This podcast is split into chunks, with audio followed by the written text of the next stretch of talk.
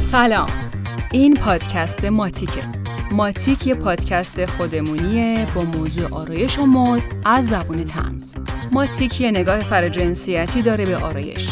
هیچکی هم نمی‌تونه بگه تا حالا آرایشگاه نرفته و به تیپ و لباسش توجه نکرده. ما تو ماتیک معتقدیم که همه آزادن و هر کس هر جور دوست داره می‌تونه آرایش کنه و بپوشه و راحت باشه. خلاصه که ما به همه عقاید احترام می‌ذاریم. پس این پادکست متعلق به همه است. مخصوصا شما خوشگل و خوش تیپی که داری این پادکست رو گوش می‌کنیم. پس ماتیکو بزن به گوش تو برو که بریم. این اپیزود هفت قلم ماتیک.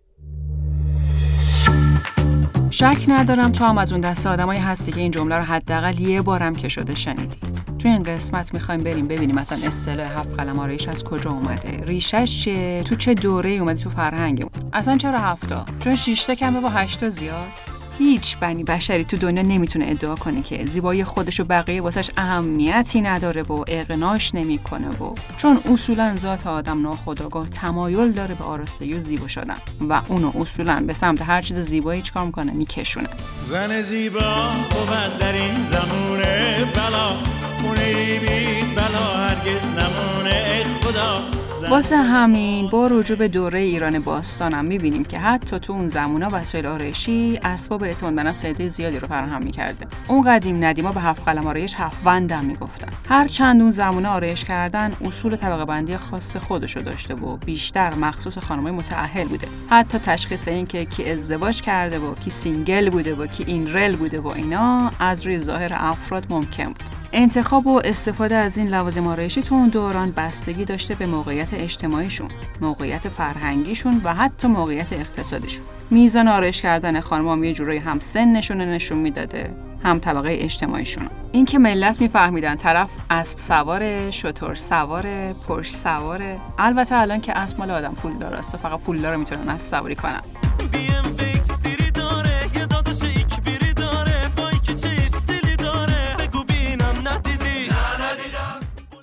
تو ایران قدیم هفت وسیله اصلی که خانوما صورتشون رو با صفا می‌دادن بهش می‌گفتن هفت قلم آرایش. اون زمان هم مثل امروز نبود که لوازم آرایشی رو بتونیم آنلاین و با یه دونه کلیک راحت سفارش بدیم و دم در خونمون تحویل بگیریم. هر کسی هم نمی‌تونست لوازم آرایشی بخره و بیشتر واسه مراسم خاص ازش استفاده می‌شد و می‌تونم بگم مخصوص مهمونی های مجلل و با شکوه بوده که البته فقط هم خانمای متأهل اجازه داشتن ازش استفاده کنن. الان هم که همه ماشاءالله هفت قلم آرایشو دارن. هفت قلم که هیچی صد قلم آرایشو دارن. دیگه تشخیص متأهل مجردی که بماند. شاید حدستون این باشه که این هفت قلم آرایش معروف هفت از وسیله های امروزی خودمونن که تو ورژن قدیمیشون استفاده می شدن. اما این اسما رو گوش کن. سرمه سرخاب یا گازه سفیداب نگار یا حنا زرک وسمه و خال. حالا به این فکر کن. اگه امروز این وسیله ها با این اسمای عجیب غریبشون مثل قدیم هنوزم مرسوم بودن حاضر بودی ازشون استفاده کنی یا نه؟ جالبه بدونین یه سری صورتک هایی که توی هفت تپه کشف شده هفت تپه هم که می‌دونین کجاست تو خوزستانه. نشون میده که زنای 2000 سال قبل از میلاد به آرایش کردن خیلی علاقه داشتن و اصولا لبا و گونه رو قرمز می‌کردن. با کشیدن خطای تیره دور چشمشون هم اونا رو بزرگتر جلوه می‌دادن. حتی بین اکتشافات قدیمی وسایلی هم مثل موچین و عطر و شونه و آینه و ریشتراش هم پیدا کردن که خیلی مرتبط با لوازم آرایشی که ما الان استفاده می‌کنیم. فکرشو بکن حتی ریش تراش داشتن. حالا بریم سراغ هفت قلم خودمون. اولی سرمه. سرمه می‌کشی به چشمات لحظه شاعران نمیشه. زخم می‌زنی به سازم زخم من ترانه میشه هر دم که شب سرمه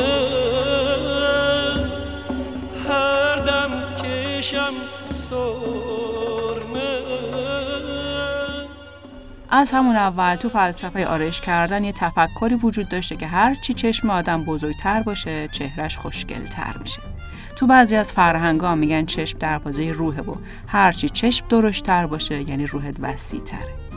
تو اون دوران هم دقیقا مثل الانا خانوما دور چشمشون با خطای تیره درشت و قابل توجه می‌کردن. یه جا خوندم که نوشته بود حتما خانوما یه چیز مهمی تو چششون هستش که زیر چششون رو خط می‌کشن. چشم سیاه جواری من دوست دارم. اصل چشم نگاه کن شیرینه نگاهت اصل چشم چه بر دل پیشینه نگاهت تا چشم سیاه زندگی ساز منه. تو با اون چشم داری تو دلم میری. با اون چشمات حالا جدا از این ماجرای خوشگلی و درشتی چشم و اینا سرمه خاصیت درمانی هم داره و هنوزم جزو لوازم آرایشی کاربردیه. خانمای زیادی هم ازش استفاده می‌کنن خصوصا کجا؟ تو شهرهای جنوبی کشور خودمون.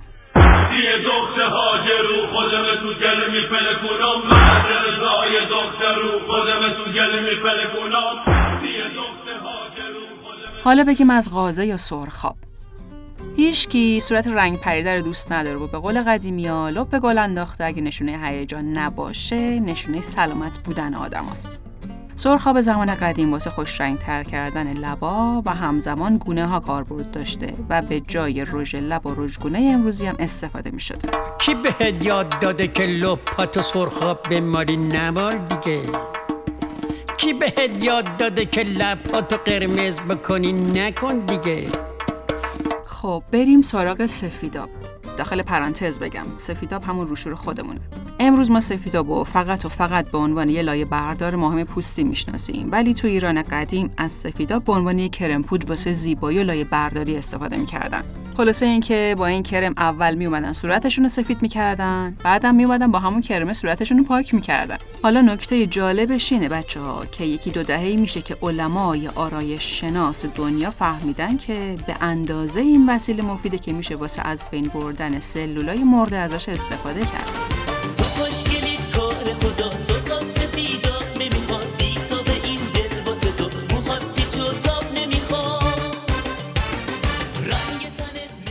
نوبتی هم که باشه نوبت هناس یا نگار این وسیله خوش رنگانم امروزه بیشتر تو مجلس شادی کاربرد داره و واسه خوشیومنی زندگی عروس دومادا استفاده میشه. ولی حنا تو ایران قدیم واسه رنگ کردن مو و ناخونا به جای رنگی موهای گرون و لاکای امروزی استفاده می‌شد. خدا رو شکر هنوزم مراسم حنا بندون تو کشورمون مرسومه و تو جنوب کشورمون هم نقش حنا از جاذبه های توریستیه.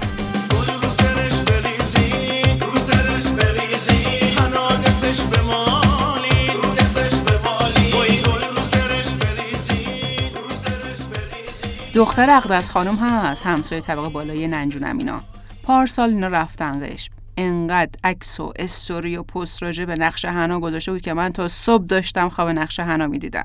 ایش انقدر بدم میاد بلا به دور. چندش؟ خالی از لطف نیستش بچه که بدون اکثر رنگی موهای سرزمین هند از حنا و وسمه و تنباکو درست میشه. حتی به وسمه حنا هندی هم میگیم. چرا؟ چون هندیا خیلی از وسمه واسه موهاشون استفاده می‌کنن.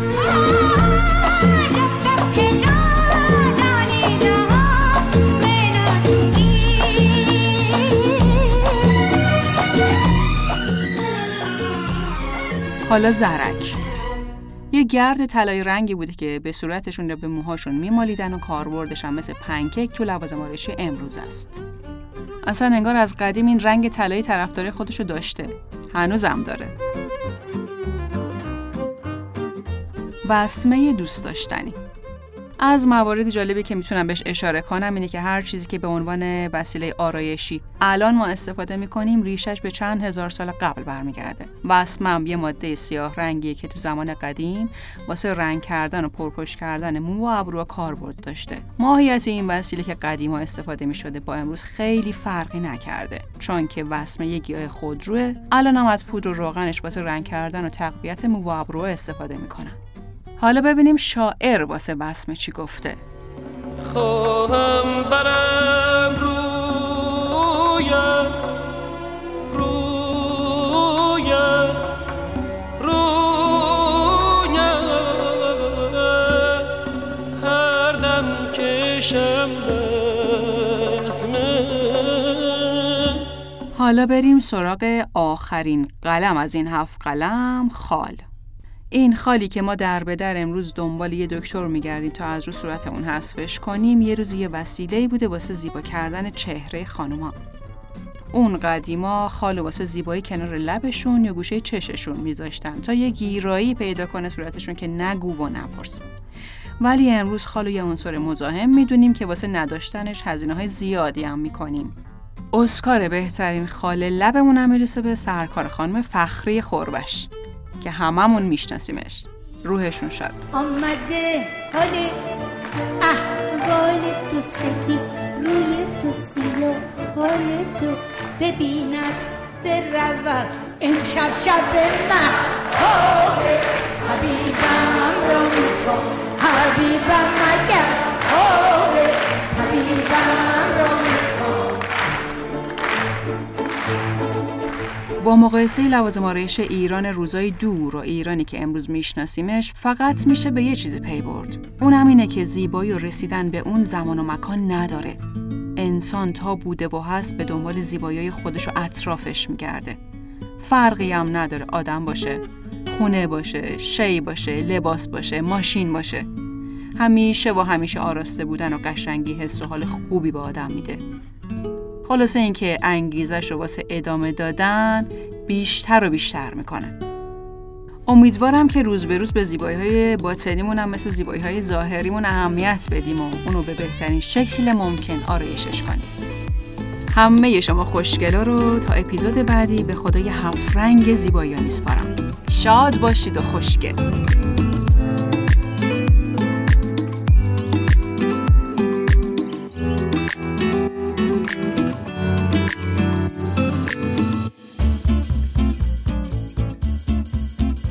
شنونده ای اپیزود هفت قلم ماتیک از پادکست ماتیک بودید. امیدواریم که لذت برده باشید. بد نیستش برای بچه های ماتیک هم بشناسید. نویسندگی این متن کار ریحان است. راوی ماتیک مرزی است. کار تنظیم و موسیقی و میکس و edit صدا رو آرش انجام میده social media رو رامین انجام میده و پشتیبان سایت هم پوری است. همچنین تشکر می‌کنیم از سحر و رویا و مهدی. هیچ کی خوشش نمیاد ماتیکش رو با دیگرون به اشتراک بذاره. ولی شما پادکست ماتیک ما رو با دیگرون به اشتراک بذار. ما خوشمون میاد. اگرم اولین بار ما رو میشنوی subscribe کن. اگر تمایل به اسپانسر شدن برای پادکست ما رو دارید به سایت www.matic.tv مراجعه کنید.